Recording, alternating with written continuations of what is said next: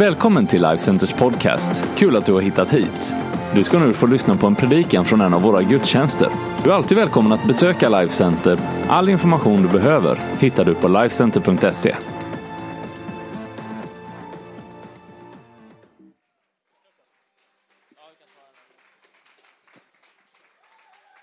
Tack, tack.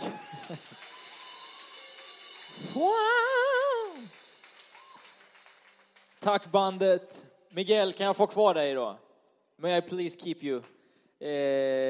Eh, Malinki play. Det är lite spela på ryska.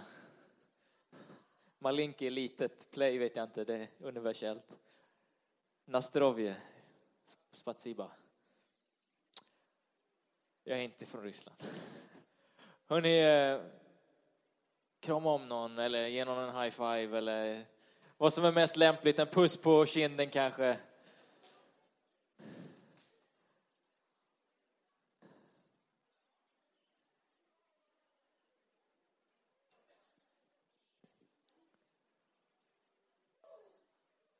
Arvid, tryck på Miguel här lite. Få, få, höra, få höra honom. Ja. Come on. Det är så underbart med vissa människor som kommer in i ens liv. Scarlet är en sån person. Jag vet inte riktigt, du är lite som helig ande. Du bara dök upp en dag. Jag vet inte riktigt var du kom ifrån. Men jag älskade när du kom. Och jag älskar dig. Jag säger inte att du går eller lämnar, för jag tror att du, är, du finns i hjärtat. Och jag vet att Gud har någonting stort över ditt liv. Det jag fått se dig växa till inom, inom det här. Tryck på mig lite i monitorerna också här framme. Det, inom, inom allting du gör så bara blomstrar det. Det är relationer, ungdomsledare, lovsångsledare, vän. Du får saker att blomstra. Det är, en, det är en andlig gåva. Guds hand är över dig, är på dig. Det kallas i Bibeln för smörjelse. Alltså att när man, när man liksom lägger sin hand till saker och ting så fungerar de bättre. Det blir roligare att komma. Det blir roligare att leva. Det blir roligare att fika. Det blir bara roligare att andas när Scarlet är där. Du är underbar. Och jag vet att du kommer göra så stora saker. För det är någonting stort i din framtid. Uh, amen. Och jag, jag älskar det du gör och är. Uh, Funkar den här idag eller? Funkar den? Den funkar. Bra, bra, kul. Det är bara lite hur, jag ska, hur mycket jag ska gestikulera idag. Robert Stenstrand heter jag, för dig som inte känner till mig. Jag ser några nya ansikten här. Jag är en kristen kille. Tror på Gud. Älskar kyrka, älskar Jesus. Jag älskar att få predika. Predika betyder egentligen att man Man talar om evangelium. Och vad är evangelium? Det är de glada nyheterna om att det finns en väg till himlen. Det finns en, en, en, en upprättelse för dig och mig. När vi går igenom våra liv och vi stöter på svårigheter. Saker kommer emot oss. Som känner att vi, att vi bara vill lägga oss ner och gråta och skita i det. Lägga av. Så finns det en upprättelse ifrån Gud. Som handlar om att han redan har vunnit segern. Att han har tagit all smärta, all sorg, all skuld. Allting som vill hålla oss nere. Han säger, jag har tagit det. Mitt ok, det är lätt. Min börda är lätt. Följ mig istället. Och det här med predikan, det här med Jesus, det här med tro, det är så enkelt. Du kanske har en bild av vad kyrka, vad kristen tro innebär. Att det, det är regler, det är lagar, det är saker du måste göra. Bibeln predikar bara en sak, det är nåd, det är kärlek. Att det finns en väg till Fadern, en väg till in i en evighet. Och den vägen, den heter Jesus Kristus. Och det enda man behöver säga, det är bara, Jesus, jag tror på dig. Jag ger dig mitt liv. Och så är du på tåget. Och så finns det en kraft att hämta in i vardagen. En kraft att hämta in i omständigheter som känns som högsta av berg som står emot den. Men så kommer Jesus som en sån borrmaskin och bara går rakt igenom och säger, kolla en tunnel. Ska vi gå i den? Hand i hand som jag och min lilla dotter. Jag har två döttrar. Älskar tjejer. Jag lär mig nya grejer varje dag. Det är fantastiskt vad ni är coola, ni brudar alltså. Jag har en syster. Eh, och jag har en mamma. Och jag har en fru och jag har två döttrar. Det, det är, ni är coola alltså. Ni är kollar på någon kvinna runt dig och säger du är, du är häftig. Du är grym alltså. Jag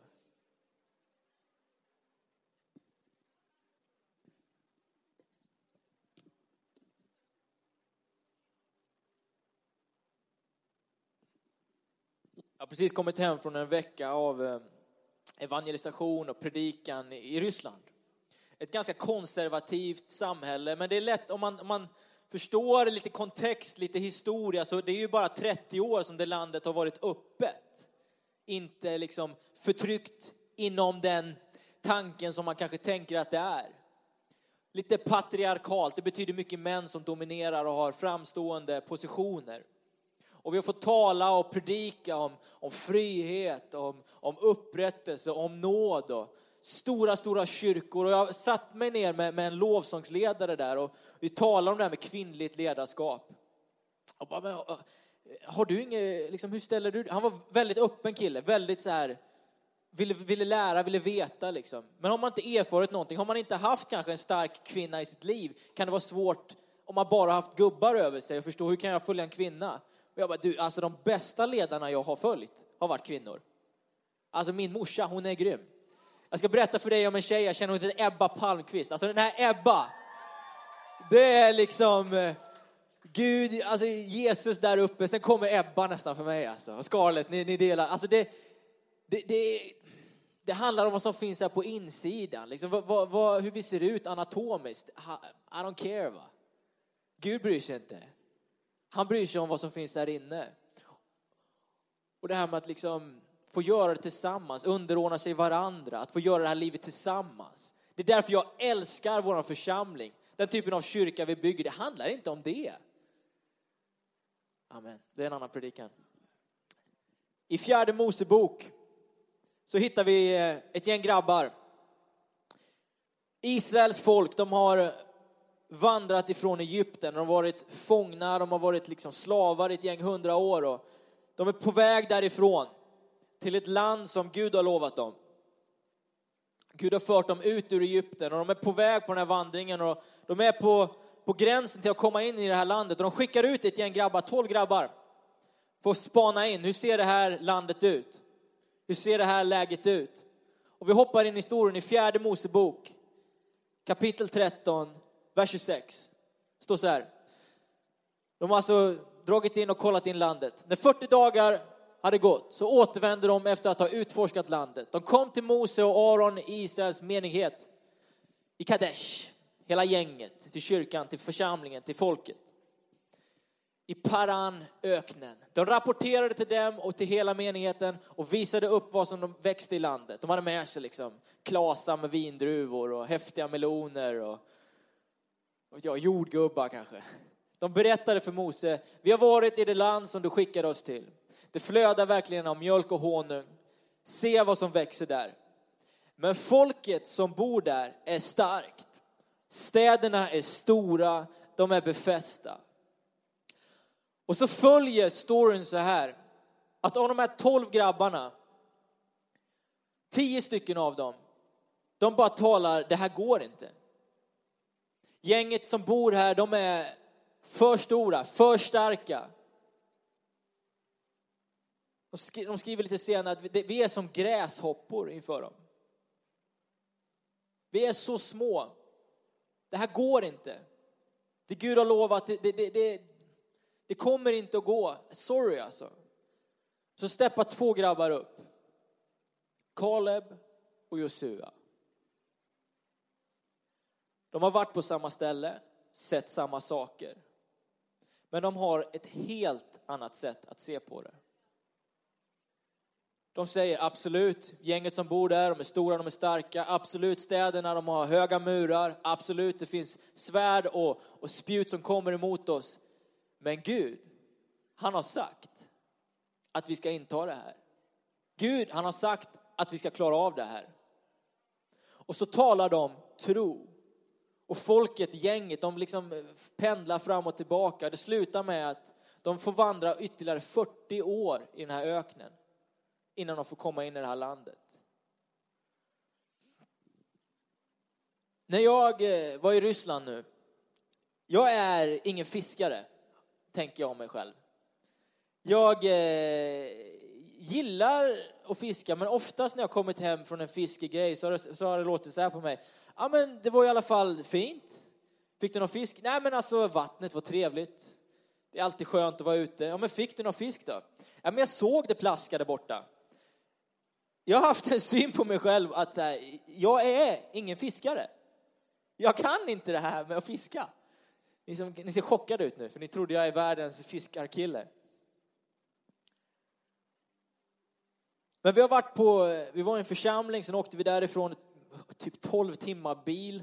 En liksom rysk Simon, fast typ gånger tre körde bilen. Liksom. Han, om ni har sett Game of Thrones, han heter Ho- Fjodor, Hodor. Alltså han, han kan, jag, vi kan bara kommunicera typ med så här, gester och, och rörelser. Och Fjodor Drive, yes, Fjodor Drive. Och så körde han och så kom vi till ett eh, ställe med typ en bastu och en stuga vi bodde i. Och sen åkte vi flodbåt ett gäng timmar och sen körde vi liksom pansarvagn ett par timmar. Och sen kom vi till ställe och så körde vi ytterligare flodbåt några timmar och så körde vi ytterligare pansarvagn några timmar över liksom... Jag, jag, bara, jag, jag försökte få fram på Google Maps vad jag var liksom. Vad, vad är det här för plats? Finns det... Alltså jag är liksom... Jag är i rymden, skulle jag lika gärna kunna vara. Jag är så långt borta. Om jag dör här, ingen kommer hitta mig. Jag, bara, jag, jag så här, hoppade av den där pansarvagnen och bara, här har aldrig någon, ingen har någonsin i hela världshistorien stått här. Jag lovar. Det är liksom häftigt. Så här, här, har, ingen, här har heller ingen stått. Här. Och jag är liksom så långt borta. Och vi kommer fram till en, till en sjö. Jag har kollat upp den i efterhand. Den är lika stor som Vättern. Så det är en ganska stor sjö. Som de hyr då den här kyrkan för att kunna fiska. Förutom att man behöver liksom gå i en vecka för att komma dit. Och vi åker ut på den här sjön. Och det är jag, det är min farsa P J. Och sen så är det en kille från Israel som heter Sascha. Och sen är det en pastor som heter Ivan. Vi sitter där i båten. Och den här Ivan, han, han, han, han kastar ut spöet. Men liksom, man ska ha lite, lite teknik när man kastar. Alltså han liksom bara typ dunkade liksom spöet rakt i, i, i vattnet. Så den flyter ner några garvar. Så här, ja, men du skulle liksom få fjong på det liksom, så att det kommer iväg. Och han får fisk efter fisk, den här killen. Och jag bara så här, vad är det han gör? Och, och farsan börjar få fisk. Och jag är ju jättebra på att kasta, men jag, jag, får, jag har samma grejer. Samma grejer på spöet. Samma. Och jag liksom tittar på han, den här Ivan, han ryssen. Och bara så här, hur snabbt vevar han? Vart kastar han? Jag kastar exakt bredvid. Han får tre fiskar, jag får ingen fisk. Så efter typ en timme, farsan tittar på mig och bara, vill inte du ha fisk eller? Jag bara, vadå vill inte? Vad är det för fråga? Vill du inte ha fisk?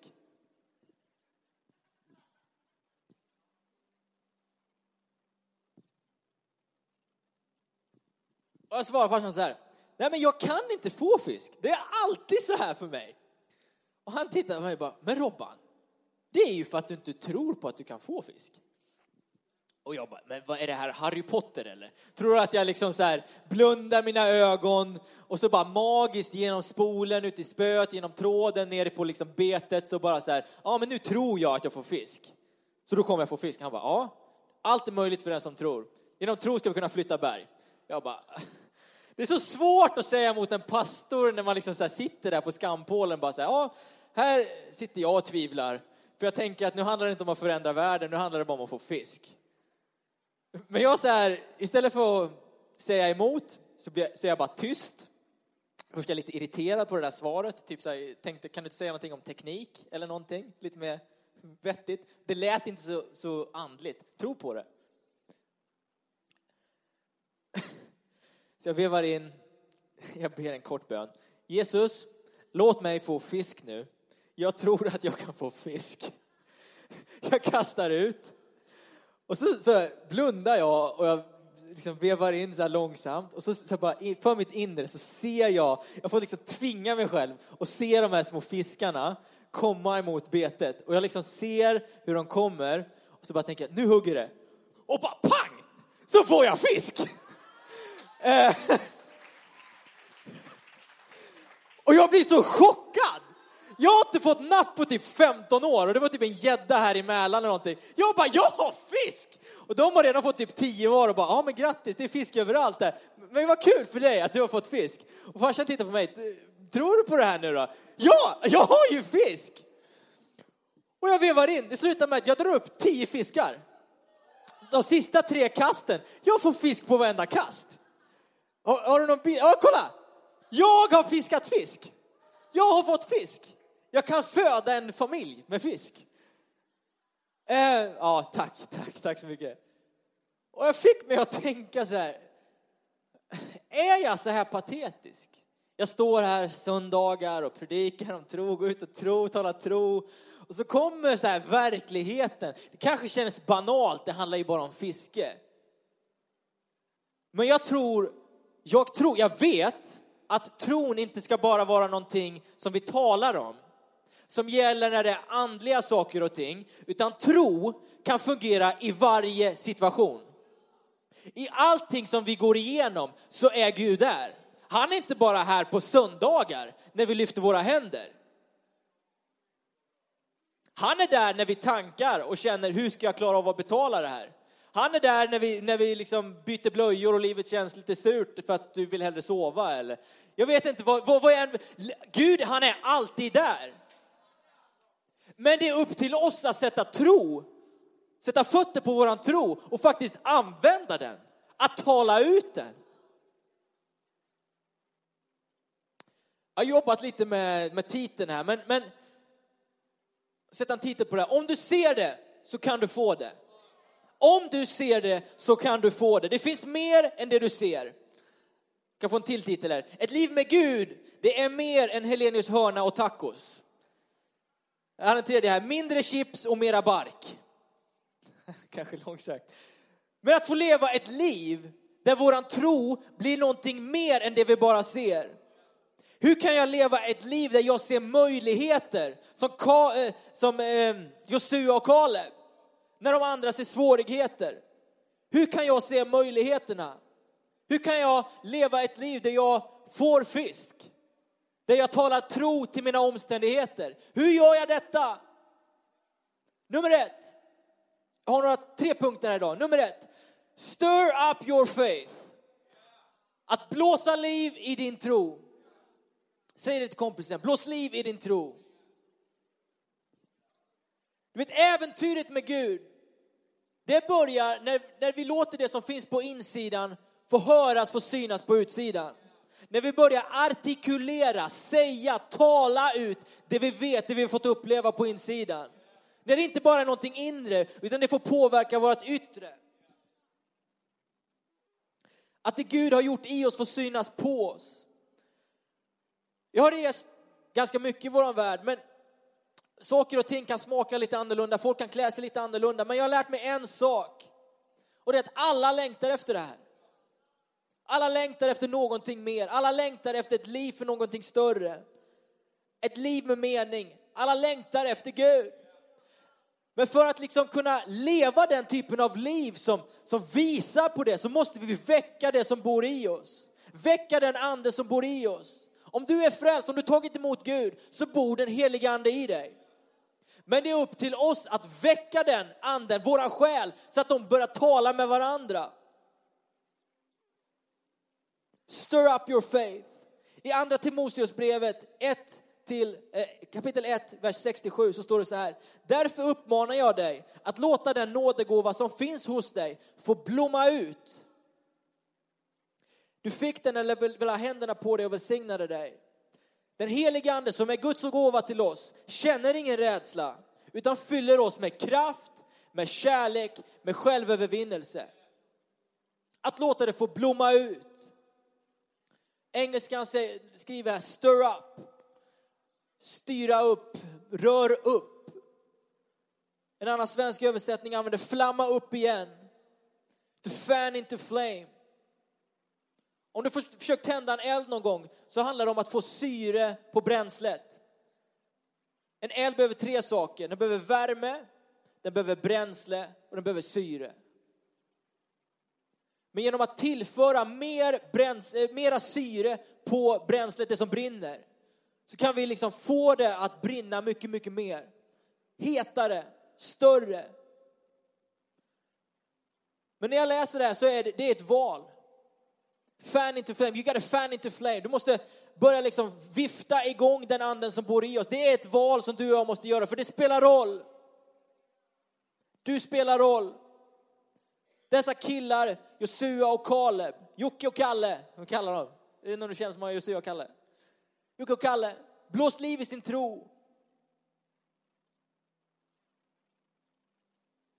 De hade tagit på sig sina skor.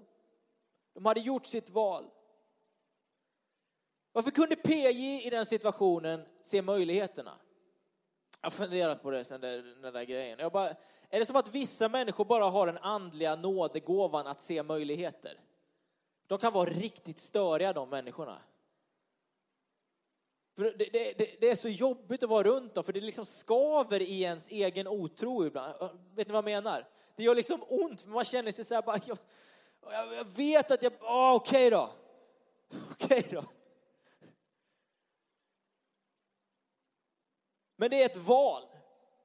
Jag vet att vi alla liksom kämpar med de här grejerna. Och jag vet att farsan kämpar med dem med. P J, det är min pappa. Han vaknar inte alltid upp varje dag och bara, det här är kanon den här dagen. Utan man, ibland får man ju faktiskt ta och bestämma sig. Det är som skillnaden mellan att bli kär och att hålla ihop. Falling in love, staying in love. Att bli kär, det är underbart. Men att få ett äktenskap att fungera hela livet, det är work. Det är arbete. Det är ett dagligt val.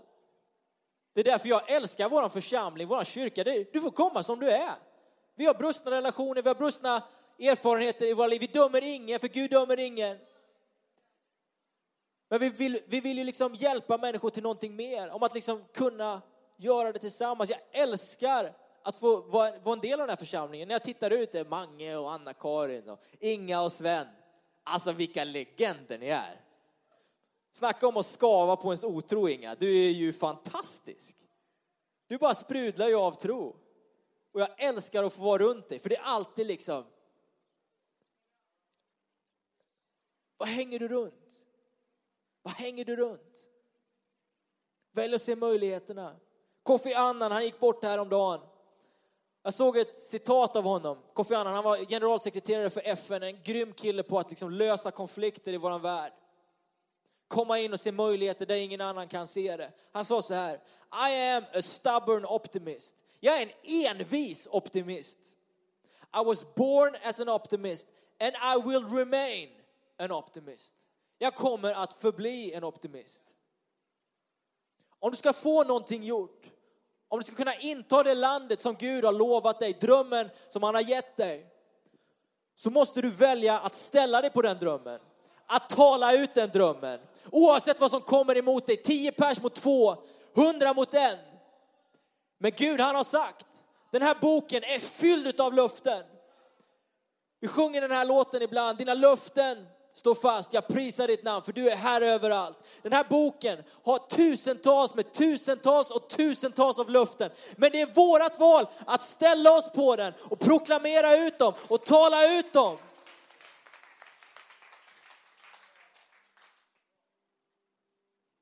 Det är ett val. Nummer två, packa lätt. Att packa lätt i ryggsäcken. Packa lätt, säg det till kompisen. Du måste packa lätt.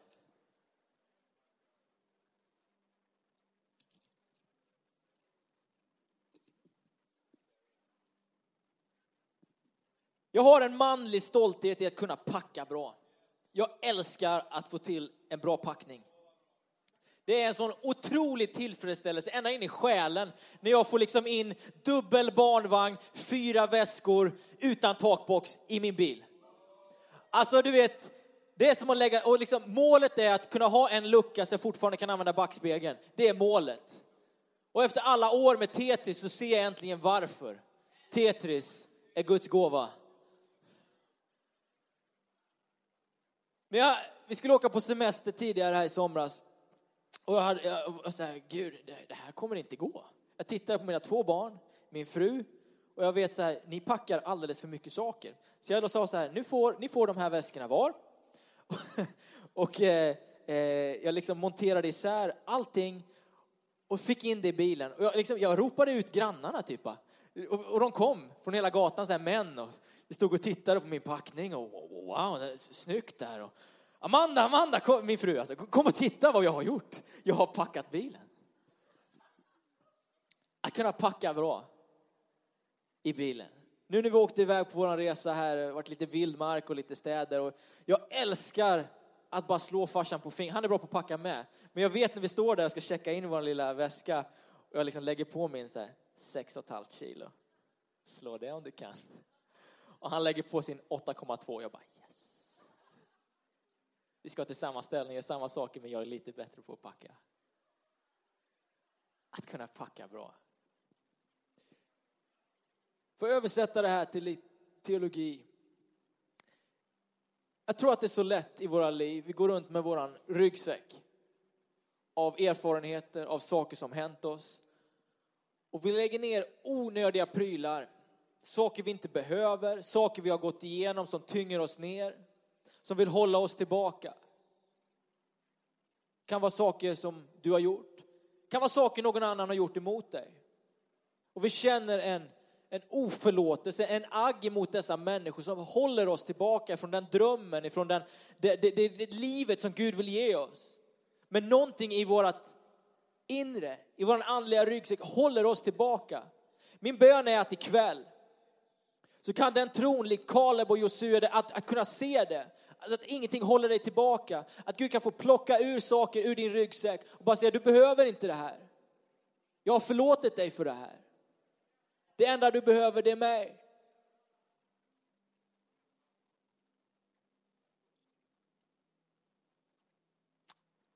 Ett stort liv behöver inte en stor plånbok, men det behöver ett stort hjärta. Ett liv utav tro är gratis. Matteus tio trettio så står det så här. Det är Jesus som säger, jag är mild, jag är ödmjuk. Hos mig så finner ni det. Som ger er ett liv, som ger er ro, som ger er vila. Jag tvingar inga tunga bördor på er. Om du känner att du bär på bördor, kan du bara få lämna dem vid hans kors ikväll. Och inte ta med dem hem. Inte hålla i dem.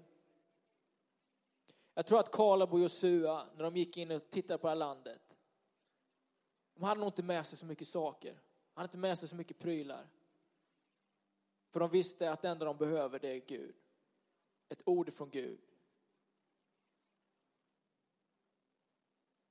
I Markus, om du vill ha ännu mer bibel på det. Markus kapitel sex, åtta till tjugo så står det så här. Han befall, det här är när Jesus sänder ut lärjungarna. Han befallde dem att inte ta med sig något annat på vägen än en stav. Inte bröd, inte lädersäck, plastsäck, nej. Eller pengar i bältet. Sandaler fick de ha, men inte två skjortor. Han sa det till dem. När ni kommer in i ett hus så stannar ni där tills ni går vidare. Om någon inte tar emot er så går därifrån, skaka av dammet under era fötter till ett vittnesbörd mot dem. Och de gick ut och predikade att människor skulle omvända sig. Travel light. Det enda du behöver är Gud. Det enda du behöver är Jesus. Det är allt. Det är allt du behöver. Bandet, ni kan komma upp här. Only Jesus saves. Min sista och tredje punkt är så här. Så, vad ser du? Vad ser du? Caleb och Josua hade varit med om samma sak som de andra. Hade sett samma sak som de andra. Men hade en helt annan uppfattning om det. Du och jag går igenom våra liv. Ska till jobbet imorgon. Tillbaka i relationen efter mötet. Tillbaka till verkligheten. Men vad ser du? När svårigheter kommer emot dig. När saker kommer emot dig. Vad ser du? Ser du möjligheterna? Ser du en väg igenom? Eller känns det som att bergen bara kommer emot dig? Jag skulle vilja be att vi blir kända som en kyrka som ser möjligheter. Kyrka som är entreprenörer. Som skapar. Som, som löser.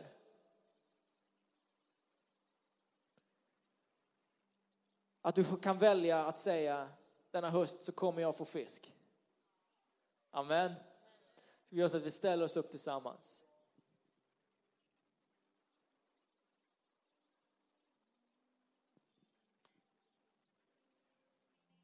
Halleluja. Herre, jag bara ber för varenda människa här just nu, mig själv inkluderat. Herre, jag ber om att vi ska få en ny syn på vår verklighet, på det liv vi lever, Herre. Herre, jag ber att du öppnar våra ögon för att kunna se de mirakel som du vill göra. Herre, jag ber att vi ska få börja tala tro, tala upplyftelse, Herre. Jag tackar dig för att du är över, Herre. Varje omständighet, varje sak vi går igenom så regerar du, Herre. Om du är här ikväll och det här livet utav tro, du kanske aldrig hört talas om det här med Jesus förut. Men du längtar efter någonting. Du, känns, du har trampat i kvicksanden länge nog nu. Kämpat i egen kraft. Ikväll vill Jesus sträcka ut sin hand och säga: du behöver inte kämpa mer själv. Låt mig bära dina bördor. Kom till mig. Ge ditt liv till mig. Vägen till Gud, han heter Jesus Kristus. Och Bibeln predikar att vi behöver tro i vårt hjärta. Bara tro i ditt hjärta. Säger ut med din mun: Jesus, hjälp mig. Då är du frälst. Du behöver inte packa mer i din andliga ryggsäck av teologiutbildningar, av saker du måste göra. Tro i ditt hjärta. Säg med din mun: då är han där. Om du är här ikväll och du vill möta denna Jesus, du vill bli vad vi predikar är, frälst. Uppleva en förvandling från insidan ut som påverkar allting det vi gör. Det finns en kraft att hämta, en kärlek att hämta, en förlåtelse att hämta. Om alla bara blundar och böjer sina huvuden här just nu. Jag skulle vilja be för dig som inte känner denna Jesus, att du får uppleva det. Det är ingenting heligt att liksom räcka sin hand på något sätt, men det hjälper mig att bara få leda dig i en enkel bön. Vi ska be allihopa tillsammans. Jag kommer inte peka ut det på något sätt. Men du räcker din hand för att visa för mig och framförallt inför Gud: Gud, här är jag, jag behöver dig. På tre ska bara räcka din hand om du vill att jag ber för dig. Ett, han älskar dig. Två, det här är din dag, det här är din kväll. Tre, bara räck din hand där du står. Där du är just nu, Herre. Gud ser dig, Gud ser dig. Någon mer, Gud ser dig med, Gud ser dig med. Come on, Gud ser dig, Gud ser dig. Han söker dig, han älskar dig. Fantastiskt, Gud ser dig med. Come on, han väntar på dig. Han väntar på dig, han älskar dig, han tror på dig. Han ser din hand. Fantastiskt, fantastiskt, fantastiskt. Gud ser dig med. Gud ser dig med. Fantastiskt. Jag kan ta ner era händer. Jag ska leda er i en enkel bön nu, som bara handlar om att ge sitt hjärta, sitt liv till Gud. Kanske du ber den här bönen för första gången. Kanske för hundrade gången. Det spelar ingen roll, för han är där. Men det här, det är startskottet. Det här, det är bara början på vandring, på relation. Där du får lära känna en Gud som älskar dig. Du, du kan få hämta från den källan av förlåtelse, av nåd, som heter evigt liv, som heter Jesus Kristus. Men det är upp till dig och mig. Men jag ska be att få leda dig i en enkel bön. Okej, okay? Alla ber med mig tillsammans. Tack Jesus. Tack Jesus. Att du älskar mig. Att du älskar mig. Förlåt mig min synd. Förlåt mig min synd. Ta mina bördor. Ta mina bördor. Jag slänger dem på dig. Jag slänger dem på dig. Tack för att du älskar mig. Tack för att du älskar mig. Tack för att du förlåter mig. Tack för att du förlåter mig. Jag vill lära känna dig. Jag vill lära känna dig. På riktigt. På riktigt. Jag ger mitt liv till dig. Jag ger mitt liv till dig. Amen. Amen. Amen. Come on church. Come on church. Jag får Bibeln. Min vän. Två saker. Det första: du har tagit världens bästa beslut. Men det här är startskottet på ditt liksom race. Och det är inte bara Usain Bolt hundra meter. Det här är ett maraton. Och du behöver refreshment. Du behöver vatten. Du behöver syre. Du behöver bränsle för att springa det lopp som han har kallat dig till att göra. Och det finns här. Det här är Guds ord.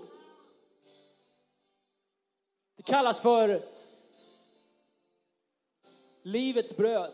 Jesus. Det här är ett kärleksbrev. Jag vet inte vad du har hört om Bibeln, men det här är ett kärleksbrev från himmelen själv in i dina och mina omständigheter, som kan få bara hjälpa oss, få guida oss. Men nu, ibland så behöver man en guide.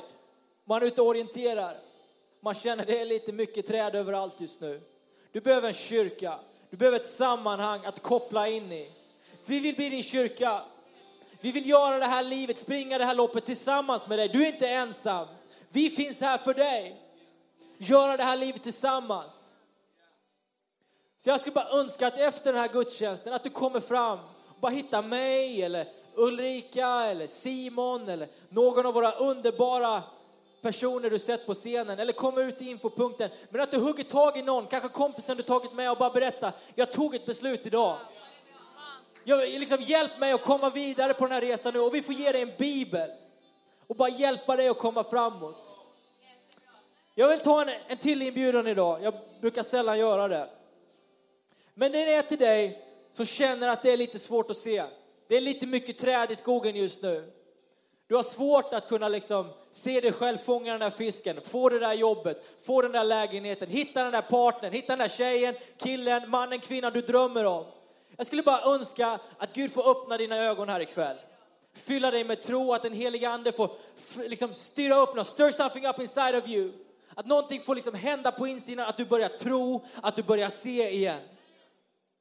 Där du är, bara lyft din hand just nu om du vill att jag ber för dig. Come on. Come on. Fantastiskt. Herre, jag bara ber för varenda människa här inne just nu, med handen uppe, handen nere, att vi ska få börja se möjligheter. Att vi ska få börja se det där landet, den där drömmen igen. Att den inte har dött, Herre, utan att du idag, ikväll, du tänder någonting till liv i oss igen. Att din heliga ande får komma som en, som en helig tändvätska på våran tro, Herre. Och någonting får blomma upp igen. Någonting får blossa upp igen, Herre. Herre, jag bara tackar dig för att den eld som börjar tändas på insidan, och man ser mirakel. Att bojor får brytas. Att ditt namn får lyftas upp över alla andra namn i våra liv. I Jesu namn jag ber. Amen, church. Vi bara lovsjunger tillsammans nu.